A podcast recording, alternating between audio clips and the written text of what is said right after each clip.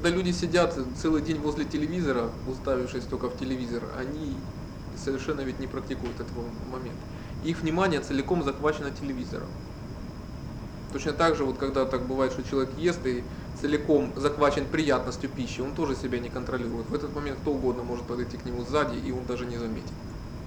Он абсолютно невнимателен в этот момент.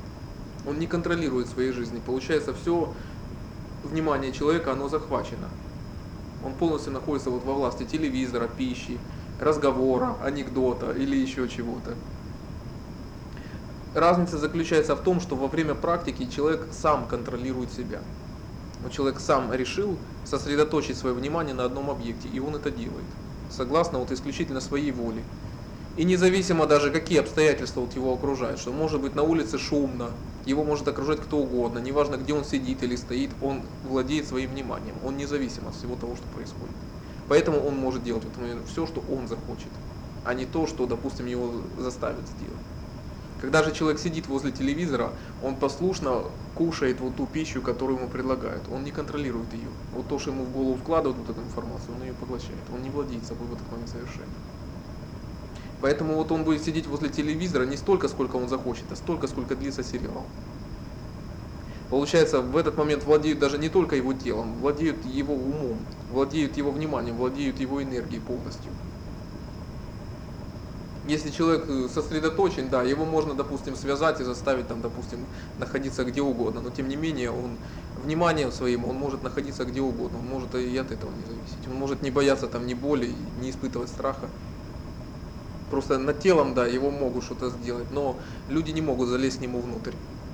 Он может их не бояться, он может все равно оставаться самим собой.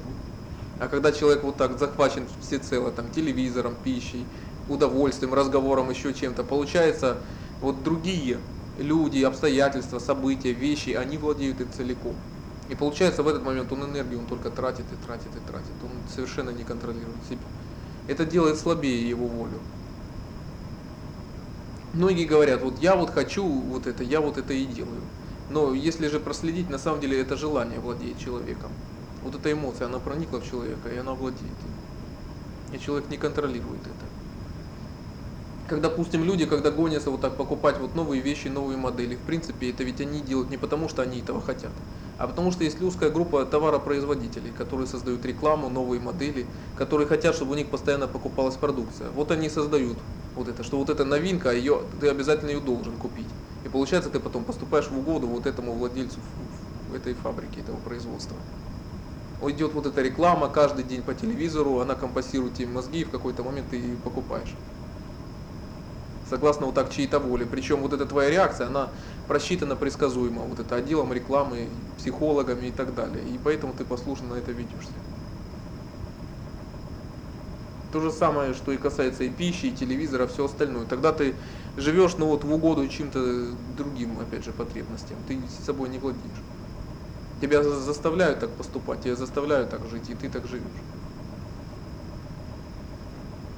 Концентрация это совершенно другое. Когда человек владеет своим вниманием, в принципе, он может совершить все, что угодно. Тогда у тебя есть выбор. Ты можешь смотреть телевизор или в любой момент, допустим, его оставить. А когда же человек смотрит увлекательный сериал, ведь у человека нет выбора, он будет сидеть обязательно до конца.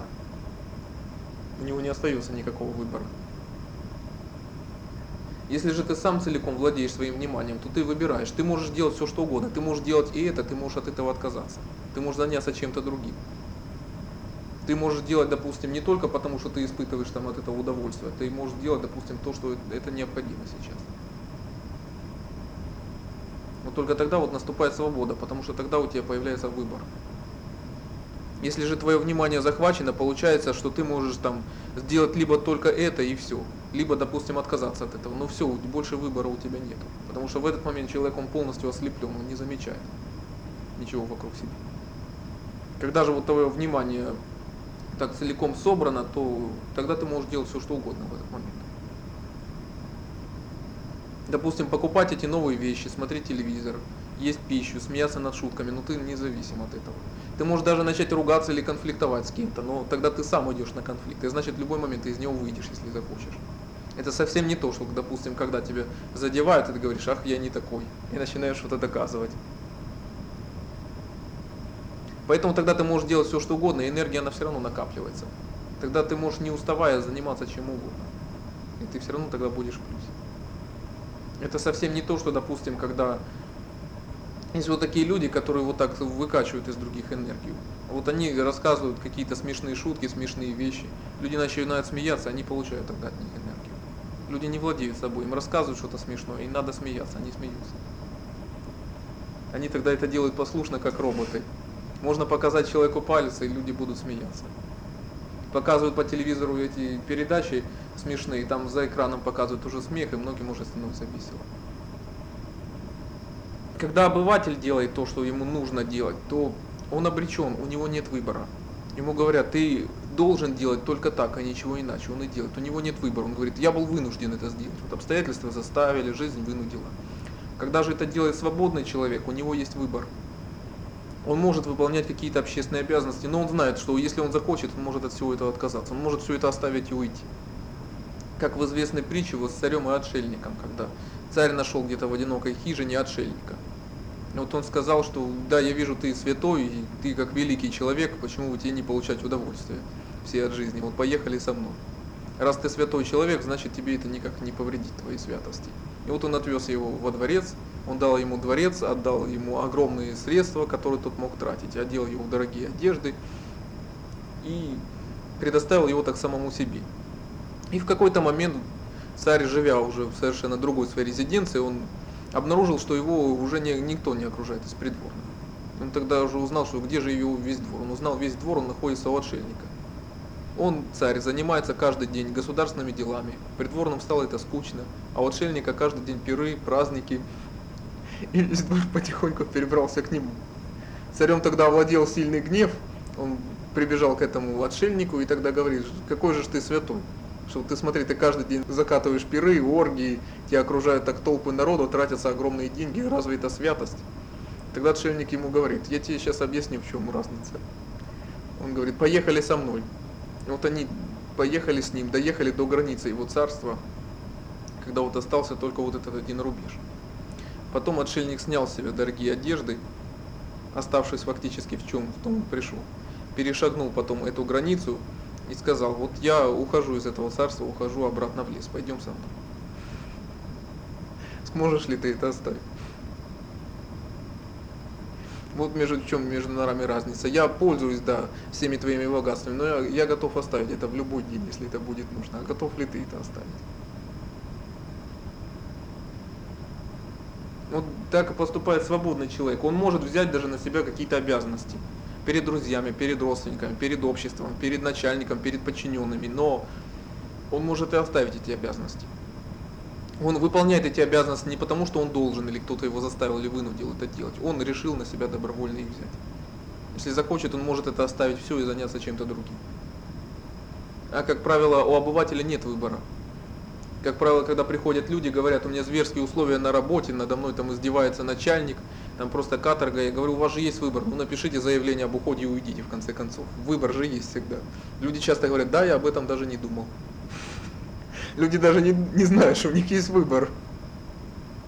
И причем часто бывает же выбор не только вот так или так. Часто бывает еще много других выходов. Не только черное или белое, а есть еще множество других вариантов. Очень много разных вариантов поведения, как поступить в каждой ситуации. Как правило, человек видит, вот есть только либо так, либо так. Либо оставить, либо бросить. И не видит, что может быть еще множество каких-то других вариантов. И тогда человек говорит, вот я был вынужден там сделать это. Вот жизнь была такая тяжелая, что пришлось вот сделать это. Человек сам ограничился в выборе. Как вот кто-то говорит, вот и нет никакой возможности заработать. Тогда ведь я часто говорю, что есть же возможность заработать, это просто ты их не видишь.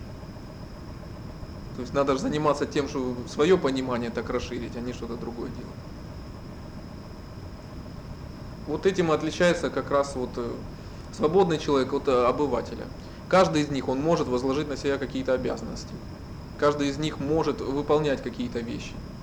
Ну, просто вот как говорилось вот еще в трактате у Лао Цзы, свободный человек, он не обязан ничего делать. Он может подчиняться законам или уйти. Для него это не имеет значения. И вот так это показывает, допустим, вот его биография. До примерно 50 лет он работал в императорской библиотеке хранителем. Он тогда уже начал заниматься практикой, уже очень много работал над собой. Эта должность была не очень крутая, но тем не менее довольно-таки приличная при императорском дворе. И вот в какой-то момент он просто посчитал нужным, что уже для его практики уже нет никакого смысла там оставаться, что ему уже проще ему находиться будет уже одному. И тогда он просто в один прекрасный день он оставил эту службу и уехал, и уже находился отшельником в уединении. Он оставил и двор, и столицу, он потом жил уже уединенный, и, как правило, не встречался с людьми. Для него уже не имело тогда принципиального значения. И тогда нужно сказать, что отшельничество, в принципе, для него ничего не сыграло. Он не бежал от людей. Если он мог спокойно практиковать и отрешиться от суеты, даже там в столице, поэтому он мог спокойно переехать куда угодно. Это совсем не то, как многие говорят, что вот я уеду на восток, сбегу в монастырь куда-то. Говорят, что тут много людей, мирская жизнь. Но, как правило, эти люди бегут от своих проблем. Они здесь не могут научиться решать свои проблемы с людьми. И поэтому они как самоубийцы хотят сбежать. Думая, что вот где-то на востоке там все пойдет по-другому, но они сбегут со своим же беспокойным умом. Этим отличается как раз свободный человек от обывателя. Что свободного человека у него всегда есть выбор. И он э, возлагает на себя обязанности так со всей ответственностью, выполняет их, но знает, что он в любой момент он их может снять. И никто его не заставит это сделать. Если он захочет, он снимет с себя обязательства. В одностороннем порядке. Никто не может его заставить или обязать что-то делать. А у обывателя такого выбора не остается. Хотя внешне, опять же, они могут вести себя совершенно одинаково. Часто их внешне их можно не различить.